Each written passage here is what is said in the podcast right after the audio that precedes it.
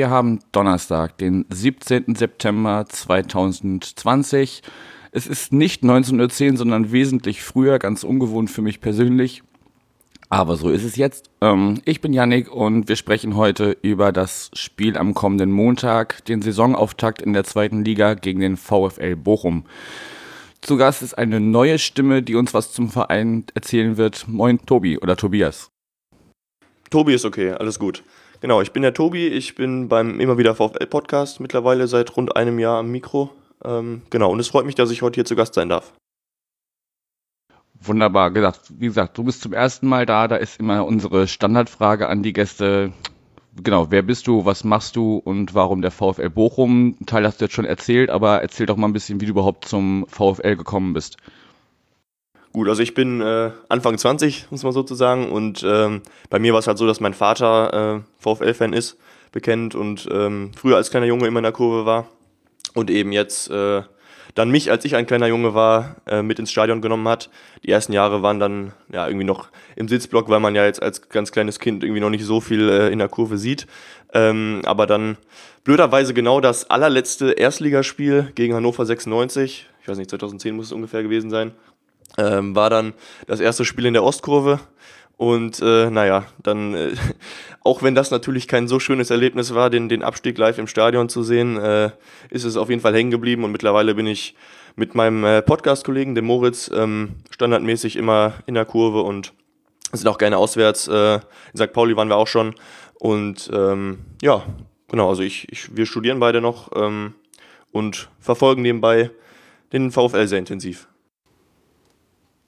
Alles klar. Um dann äh, lass uns mal, bevor wir auf die Saison schauen, äh, wo wir wahrscheinlich die Auswärtsspiele, zumindest bei euch, jetzt wird es noch nicht gehen für uns, dass wir da in das äh, schöne Stadion von euch kommen können, aber lass uns mal auf die letzte Saison schauen. Die hat auf Platz 8 geendet. Ich habe mal ein bisschen nachgeschaut. Am Anfang sah es gar nicht so gut aus bei euch. Ihr habt auch äh, mehrere Tage auf einem direkten Abstiegsplatz verbracht.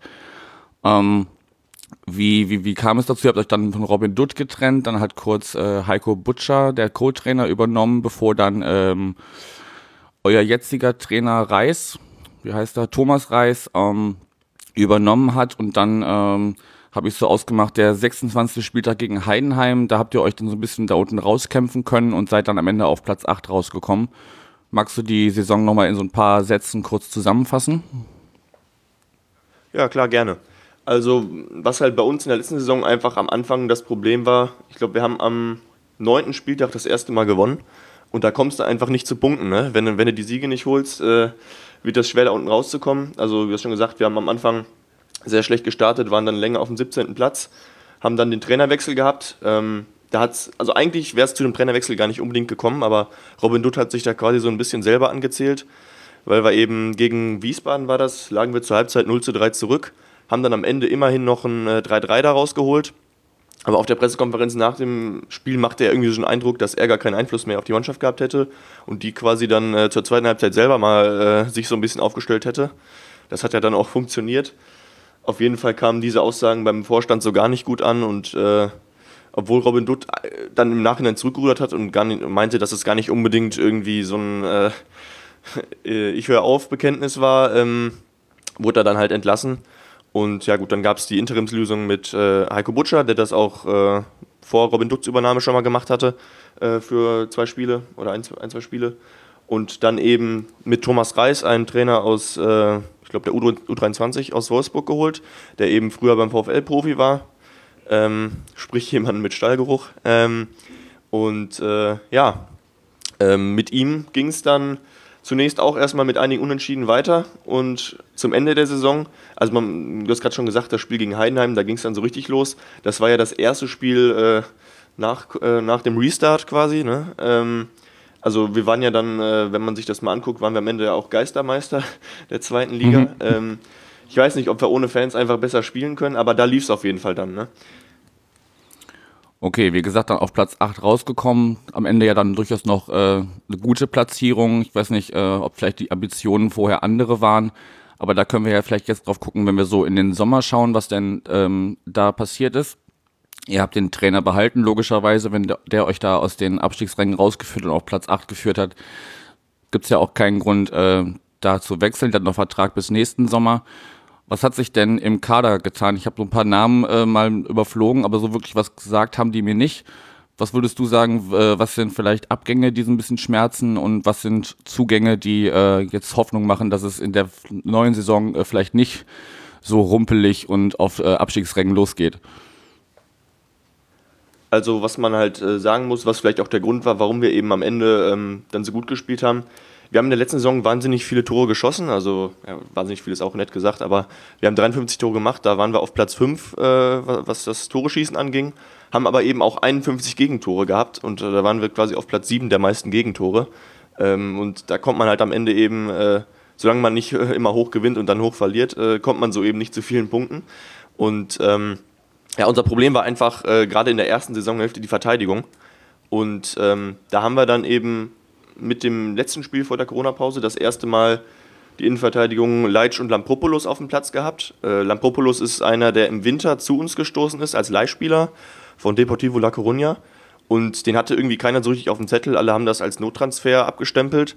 Aber nachdem er dann seine Chance bekommen hat und äh, zusammen äh, an der Seite von Maxim Leitsch, der erst im Januar nach anderthalb Jahren Verletzung äh, wieder durchgestartet ist und seitdem jedes Pflichtspiel gemacht hat, ähm, haben wir jetzt wirklich eine, eine, sehr solide Innenverteidigung gefunden, sodass wir eben, äh, ich habe es nochmal in Zahlen gefasst, also wir haben ähm, in den letzten zehn Spielen eben nur noch sechs Gegentore bekommen und davor in den 24 Spielen 45 Gegentore. Ne? Also die Innenverteidigung ist für uns äh, sehr, sehr wichtig gewesen und da ist das Schöne, dass eben äh, wir Lampropoulos, der im Sommer, ähm, wo der, wo der Leihvertrag quasi ausgelaufen, ausgelaufen war, ähm, sein Verein ist abgestiegen in die dritte spanische Liga und deswegen äh, wurde er dann ablösefrei und ähm, konnte dann, auch wenn es ein bisschen länger gedauert hat, weil es da in Spanien auch noch äh, Diskussionen gab, ähm, zurückgeholt werden. Und zusätzlich ist Danilo Suarez, ähm, dürfte vielleicht immer anderen was sagen, äh, unser Linksverteidiger, der wirklich eine sehr, sehr gute letzte Saison auch gerade am Ende gespielt hat hat seinen Vertrag noch verlängert um vier Jahre, was für alle wirklich sehr überraschend war, weil eigentlich alle damit gerechnet haben, dass er ablösefrei zu einem Bundesligisten oder zu einem äh, finanzstärkeren Zweitligisten wechseln wird. Und äh, das war wirklich eine sehr, sehr erfreuliche Nachricht. Deswegen, das Wichtigste für uns ist, dass die Viererkette zusammenbleibt. Und äh, ansonsten hat man halt offensiv, ich weiß nicht, Gerrit Holtmann sagt vielleicht dem einen oder anderen noch was, äh, hat schon in der ersten und zweiten Liga einige Spiele gehabt.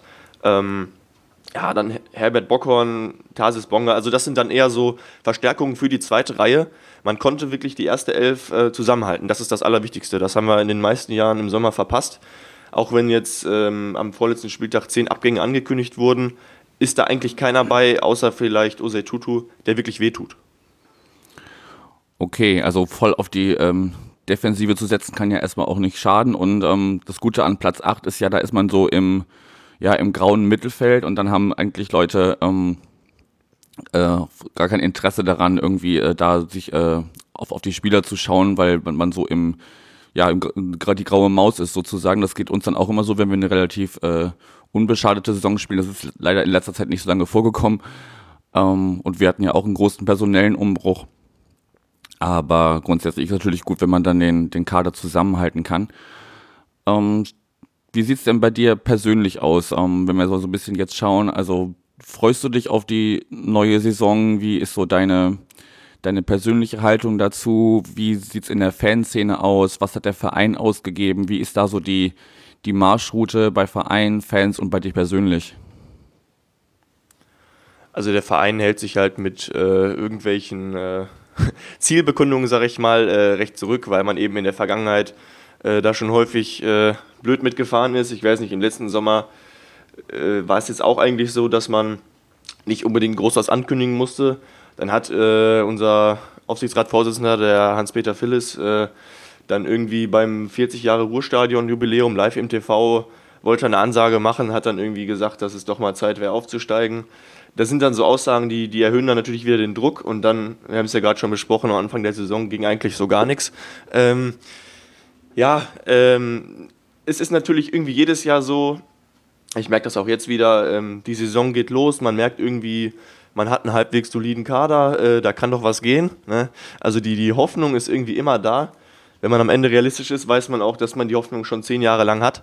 Ähm, trotzdem, äh, ich meine, gerade in diesem Sommer kommt halt noch dazu, dass man eben die ganzen Testspiele, gut, man konnte sie online sehen, aber es fehlt halt so ein bisschen das Feeling. Ne? Dadurch, dass man äh, bis jetzt noch nicht wirklich dabei war, sondern immer nur äh, übers Internet irgendwie dabei bleibt, ähm, kommt vielleicht noch gar nicht so die Euphorie auf, wie sie schon hätte aufkommen können, wenn jetzt alles normal wäre. Ähm, ja, also wie schon gesagt, die Hoffnung ist irgendwie immer da. Ich persönlich sehe auch dieses Jahr wirklich, dadurch, dass unser, unsere Startelf zusammengeblieben ist und die zweite Reihe verstärkt wurde, sehe ich uns äh, vom Kader auch wirklich sehr gut dabei. Ähm, aber ja, am Ende zählt, wie motiviert die Jungs da rangehen. Ähm, wenn man jetzt die, die, Fotos irgendwie aus dem Training sieht oder so, wirkt das so, als wär, wären sie da als Team sehr, sehr ähm, naja, eingespielt, happy zusammen. Also es ist ja immer wichtig, dass die Mannschaft irgendwie eine gute Stimmung hat. Daraus kommen dann auch die positiven Ergebnisse. Und äh, ja, also wir sind alle sehr gespannt, was passiert. Ähm, bei uns ging es im Pokal ja immerhin äh, mit einem 3-0 los. Ähm, also da, die Pflichtaufgabe wurde erledigt und jetzt bleibt abzuwarten, wie die zweite Liga losgeht. Okay, also das bezog sich auch so ein bisschen auf äh, eine Frage, die ich noch von einem Hörer oder Hörerin bekommen habe, ähm, dass, dass ihr ja eigentlich oft als mit als Aufstiegsaspirant gehandelt werdet, aber ihr selber seid da so ein bisschen zwar hoffnungsvoll, aber äh, durch die Erfahrung der Jahre auch eher skeptisch, habe ich da jetzt rausgehört. Ja, also äh, es wäre auf jeden Fall ähm, wir sollten uns das nicht auf die Fahne schreiben, äh, jetzt groß zu sagen, wir steigen dieses Jahr auf. Also das, dafür ähm, haben wir einfach das schon zu oft gesagt und dann nicht gemacht. Ne? Ähm, da muss man jetzt einfach äh, abwarten und mal schauen. Also ist ja besser, wenn man am Ende positiv überrascht wird, als wenn man wieder sich zu hohe Ziele steckt und äh, die nicht erreichen kann. Ja, auf jeden Fall. Dann kann man immer noch am Ende äh, positiv überrascht sein, anstatt dann so ähm, gnadenlos enttäuscht. Hier ein anderer Verein aus dieser Stadt hier ähm, hat ja auch immer wieder seine Aufstiegsambitionen äh, kommuniziert und ist dann enttäuscht worden. Die backen da mittlerweile auch kleinere Brötchen, ist vielleicht die bessere Herangehensweise. Ähm, dann schauen wir mal so ein bisschen langsam Richtung Montag. Es ist ja jetzt schon bekannt, dass äh, 5000 Fans ähm, dabei sein werden. Da ähm, hatte mir äh, mein Podcast-Kollege Mike noch gesagt, dass er gehört hat, dass da irgendwie allein 750 Tickets äh, an VIPs gehen. Wahrscheinlich, also, ne, ihr habt ja auch wahrscheinlich so Logenbereiche. Ähm, wurde das vorher diskutiert, wurde das kommuniziert? Also, oder wie war allgemein die Kommunikation im Verein, wie man jetzt mit dieser langsamen Wiederteilöffnung, wie es überall heißt, umgehen würde? Also vielleicht fangen wir dann noch ein bisschen weiter vorne an. Die Entscheidung kam ja letztendlich äh, gestern, dass eben, ähm, oder ja, ich glaube, erlaubt wird es offiziell schon vorher, aber gestern hat der VfL dann kommuniziert, wie sie es machen. Ähm, also es war sowieso geplant jetzt am Montag und ich glaube auch im darauffolgenden Spiel, also für zwei Spiele, zwei Heimspiele, war es geplant, ähm, zumindest die, die damalige Maximalgrenze von 300 Leuten auszuschöpfen, sodass man ähm, alles Fahrern, langjährige Mit Mitglieder und ähm, Menschen mit Behinderungen einladen wollte zu dem Spiel, um quasi in kleinem Rahmen schon mal irgendwie die, die ähm, Hygieneschutzkonzepte und so weiter mit Anreise und so, irgendwie, dass man das schon mal testen kann in kleinem Rahmen, weil ja irgendwie klar war, dass man eventuell eine, eine größere Öffnung dann demnächst hat. Jetzt ist es so, dass äh, eben ähm, aufgrund der Entscheidung ähm, mehr erlaubt sind. Also du hast es schon gesagt, knapp 5000 ähm, werden dabei sein. 5400 wären möglich. Ähm, das heißt, es kann auch noch zum, zum, zum zweiten Heimspiel kann es dann nochmal gesteigert werden ein bisschen. Ähm, und ich glaube, da halt jetzt gerade die, diese ähm, Ansage jetzt so, so kurzfristig kam, äh, dass eben 5000 erlaubt sind und man jetzt ja nicht mal mehr eine Woche hat, die Karten zu verkaufen und so weiter. Ähm, ich meine, gut, die Karten würden weggehen, wenn man alle in den offiziellen Verkauf gibt, da bin ich mir auch recht sicher. Aber ähm, ja, du hast es gesagt, also 750 von den 5000 sind äh, äh VIPs oder, oder Logenplätze und die werden auch nicht ähm, verkauft. Also das heißt, das sind welche, die direkt an Sponsoren oder über Weltverträge schon abgedeckt sind. Also es gehen keine VIP-Tickets in den öffentlichen Verkauf, äh, anders als sonst. Und ja, du hast gefragt, wie die Kommunikation war.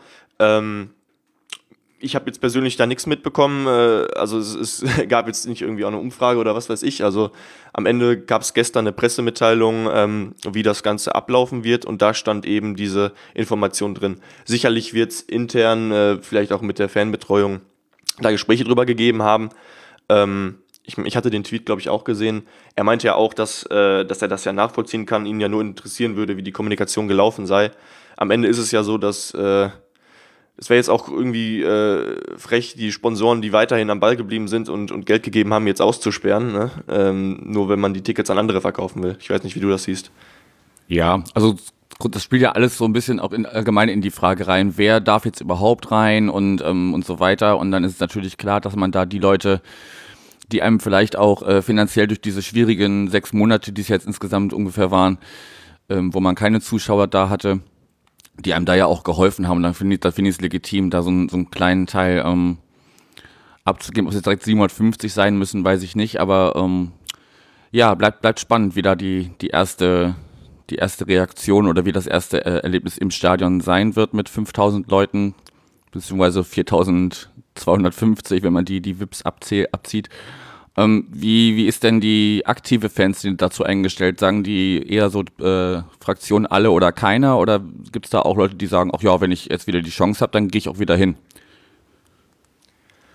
Also was, ähm, ich meine, die, die Entscheidung, dass eben jetzt äh, doch normale Fans Anführungszeichen rein dürfen, äh, kam jetzt erst gestern.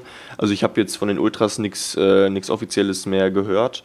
Ähm, also es ist so, jetzt im Vorfeld zu dieser Partie äh, gab es einen Aufruf ähm, von der aktiven Fanszene, wo die Ultras halt auch dabei waren äh, und die Faninitiative ähm, und noch ein paar andere Fanclubs, ähm, die eben äh, das aufgefordert haben äh, unter dem Slogan, die Kastroper Straße ist unser Zuhause, ähm, die Stadt und vor allem die Kastroper Straße, an der ja das Stadion steht, ähm, mit blau-weißen Fahnen und Fans, äh, genau mit Fans, ne, mit Schals äh, zu schmücken, äh, damit eben die Spieler, auch wenn man nicht im Stadion ist, irgendwie sehen, dass die Stadt blau-weiß ist. Ähm, ja, jetzt dürfen doch welche rein. Ähm, ich mich, also ich, ich gehe eigentlich schon davon aus, dass, dass da sich da jetzt nicht alle kategorisch enthalten werden. Ähm, es gab auch ähm, jetzt während der Corona-Phase häufiger dann ähm, am Stadion mal irgendwelche Banner. Ähm, Football belongs to the people, ne? also ähm, Fußball gehört den Menschen und äh, unter dem Aufruf wurde halt nochmal klar kommuniziert, dass ähm, eben jetzt mit diesen Spielen nur vor im Fernsehen und nur mit äh, Journalisten und so halt nur das Business gerettet wurde, aber eben nicht die Art und Weise, wie wir Fußball lieben und leben und äh, dass halt die Fans nicht ausgesperrt werden wollen.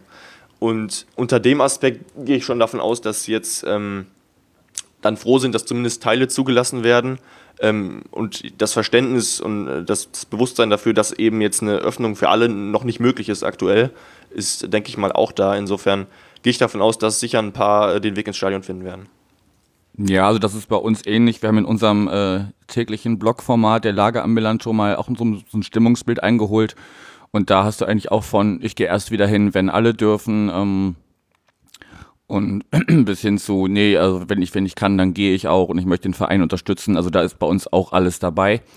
Also muss man da mal sehen, bei uns wären ja, wenn es ja ungefähr 6000, wenn man diese äh, kolportierten 20% Auslastung irgendwie zu, zugrunde legt, muss man mal sehen, wer da von uns äh, sich aktiv beteiligt oder wer dann am Ende den Weg ins Millantor findet bleibt auf jeden Fall ein, ein äh, schwieriges und komplexes Thema und man muss dann mal sehen, wie man da die, im Verlauf der Saison mit umgeht. Ja, auf jeden Fall. Gut, dann äh, sind wir jetzt quasi schon fast beim Spiel. Ähm, was, was erwartest du denn am Montag? Also ich erinnere mich, äh, aus der, in der Historie war eigentlich, also wir sahen gegen euch eigentlich immer ganz gut aus. Ja, nach dem, nach unserem äh, missglückten Pokalauftakt äh, bin ich da eher skeptisch und mache es eigentlich wie äh, immer bei Auswärtsspielen. Hauptsache nicht verlieren. Das ist so meine Herangehensweise mittlerweile wieder. Ähm, ich erinnere mich auch an ein sehr umkämpftes 3 zu 3 von ein paar Jahren zum Beispiel. Ähm, was glaubst du, wie wird's, äh, was werden wir für ein Spiel sehen und wie geht's am Ende aus? Ja, du hast gerade schon gesagt, also prinzipiell saht ihr gegen uns immer recht gut aus. Ich glaube, also in der, in der Corona-Zeit haben wir dann äh, am 30. Spieltag konnten wir dann, glaube ich, letztes Mal noch 2-0 gegen euch gewinnen, damals ohne Zuschauer. Das war aber auch, ich meine, irgendwie der erste Sieg zwei, seit 2014 oder so. Äh, also gegen euch tun wir uns eigentlich prinzipiell immer schwer. Ähm, da hoffe ich natürlich jetzt aus Bochumer Perspektive, dass es am äh, Montag nicht so ist. Ähm, ja, also für uns ging es natürlich äh, mit dem Pokal souverän los. Ähm, ich hoffe auch, dass die dass die Jungs da das Positive daraus mitgenommen haben und erwarte eigentlich auch, dass wir das Spiel gestalten werden, äh, unseren Fußball spielen. Die Frage ist halt, ähm, also was bei uns so ein bisschen das Problem ist, man weiß nie, wie das Mittelfeld drauf ist. Also ob die eher einen langsamen Tag im Kopf äh, und in den Beine haben äh, oder eben nicht. Die sind halt schon, äh, also Tesch und Lucia, wobei ich jetzt beiden nicht absprechen würde, dass sie nicht die richtige Besetzung sind. Also es sind, sind gute Jungs, aber sind halt beide auch schon über 30 und ähm, manchmal ist es so ein bisschen behäbig irgendwie dann und wenn halt das Mittelfeld nicht schnell schaltet, dann kommst du eben auch nicht in irgendwelche schnellen Angriffe rein. Und äh, das ist so ein bisschen das Problem, was ich bei uns noch sehe. Da ist halt einfach die Frage, wie am Montag die Tagesform ist. Prinzipiell denke ich schon, dass man da äh, in der Lage äh, sein kann, einen Auftaktsieg zu feiern. Wobei ich persönlich auch äh, mit Auftaktspiel gegen St. Pauli ähm, eher eine, eine, negative Erfahrung im Kopf habe. Ich glaube 2018 war das oder so. Da haben wir auch zu Hause das erste Spiel gehabt gegen St. Pauli. Damals war es das erste Spiel am Spieltag, also Freitagabends ähm, und nicht das letzte, so wie es jetzt der Fall ist. Und äh, da haben wir auch alle äh, große Töne gespuckt, einen neuen Trainer gehabt und gehofft, äh, jetzt geht die Aufstiegssaison los. Am Ende haben wir, glaube ich, 2-0 verloren. Also, ähm, ja, äh, ich, ich, ich bin voller Hoffnung und gehe auch davon aus, dass man da auf jeden Fall was Zählbares mitnehmen kann. Aber St. Pauli ist nie zu unterschätzen und auch jetzt mit äh, einem neuen Trainer, den ihr ja auch habt, ähm, denke ich mal, wird da für euch sicher auch was drin sein. Okay, und jetzt äh, konkret in äh, einem Ergebnis ausgedrückt? Ja, ich, ich bleibe trotzdem bei einem 2-1 für uns. Ich muss ja positiv denken. Ähm, ja, ich weiß nicht. Was tippst du? Ja, also du hast gerade schon angesprochen, bei euch sind äh, einige ältere Spieler schon im Kader. Wir haben ja radikale Verjüngung hinter uns. Also bis auf äh, einzelne Spieler, die noch, noch über 27 sind, sind wir ja wirklich, äh, haben wir ja einen sehr jungen Kader mittlerweile haben da viele junge Spieler, um, also so Anfang 20 sind da ganz viele und haben die auch über mehrere Jahre verpflichtet. Da plant man sicher einen längeren Weg mit denen zu gehen. Und ähm, vielleicht kann uns das am Montag so ein bisschen äh, dazu verhelfen, dass wir euch in der einen oder anderen Aktion vielleicht äh, davonlaufen können, wenn dann die Beine bei, bei euren Leuten nicht schnell genug schalten, wie du es formuliert hast. Ähm, so dass wir vielleicht dann äh, über die Schnelligkeit und, und über eine schnelle Umschaltsituation dann äh, ähm, zum Tor kommen, aber ich bleibe äh, skeptisch und leicht pessimistisch mit einem 1-1. Ja, ja, am Ende kann man da auch mit leben, denke ich. Mal schauen. Wobei das natürlich auch immer vom Spielverlauf abhängt. Ne? Manchmal fühlt sich ein Unentschieden wie ein Sieg an und äh, manchmal äh, eben wie eine Niederlage. Ne? Ja, so wie äh, letzte Saison oder vorletzte, als wir gegen Bielefeld gestartet sind und äh, bis zur 90. oder 90. plus irgendwas äh, geführt haben, 1-0 und dann kriegen wir noch kurz vor Schluss das 1-1, dann fühlt sich wie eine Niederlage an. Also wenn dann lieber irgendwie, ja, beide müssen erst so ein bisschen in die Saison reinfinden, schießt jeder ein Tor und äh, aber keiner hat irgendwie die die Möglichkeiten, das äh, zu einem 2-1 äh, noch umzubiegen. Wobei, wenn wir natürlich in der 90. das äh, 2-1 schießen, da bin ich auch sehr gerne dabei. Aber ja, wir, wir werden es sehen auf jeden Fall. Gut, ich habe so die groben Themen, die ich auf jeden Fall ansprechen wollte, soweit durch. Haben wir noch irgendeinen Aspekt vergessen über den VfL oder um, ums Drumherum, den du noch gerne ansprechen wollen würdest? Ach, wir waren ja vorhin noch bei den, bei den Zugängen. Eine Überraschung, die wir vielleicht am Montag noch äh, im Ärmel haben, ist, ähm, wobei noch nicht ganz klar ist, ob er am Montag spielen kann.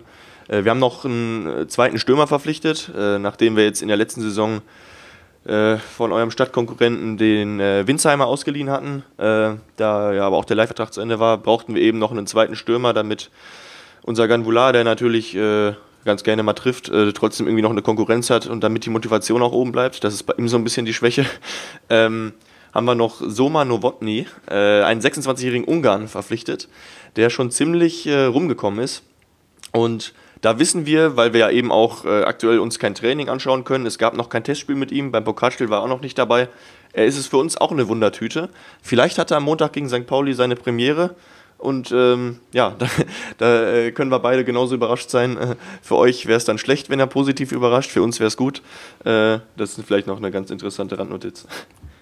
Okay, und schauen wir auf den mal besonders. Ich erhoffe mir ja so ein bisschen, dass äh, Makienok, ich hoffe, ich spreche ihn einigermaßen richtig aus, äh, einer unserer letzten Neuzugänge, der quasi so auch vor allem von der von der Größe ist auch zwei Meter eins unseren äh, Abgang äh, Henk Fährmann ersetzt. Der hat jetzt im Pokal noch nicht so wirklich glänzen können, aber da hat auch einfach die ganze Mannschaft nicht geglänzt. Da hat er jetzt nicht nicht äh, besonders rausgestochen, weder in einer noch anderer Hinsicht. Ähm, vielleicht kann der jetzt da wirklich äh, beim ersten Pflichtspiel der, der, der Bundesliga, der zweiten Bundesliga, ähm, da so ein bisschen seine Qualität unter Beweis stellen. Dass er das kann, hat er in Testspielen schon gezeigt.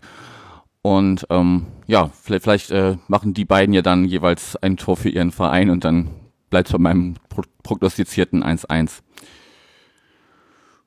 Gut, dann äh, würde ich, bevor ich dich äh, in den Tag entlasse, der ja noch lang genug ist, ähm, noch ein bisschen Housekeeping machen. Die meisten Hörerinnen und Hörer werden es mitbekommen haben. Der Millanton möchte sich ein bisschen anders aufstellen. Ähm, vor allem geht es da um das Finanzielle. Ähm, es sollen kleine Werbeeinblendungen im Blog erscheinen, aber nur von pa Partnern, mit denen wir auch äh, fein sind und äh, zu denen wir einen Bezug haben.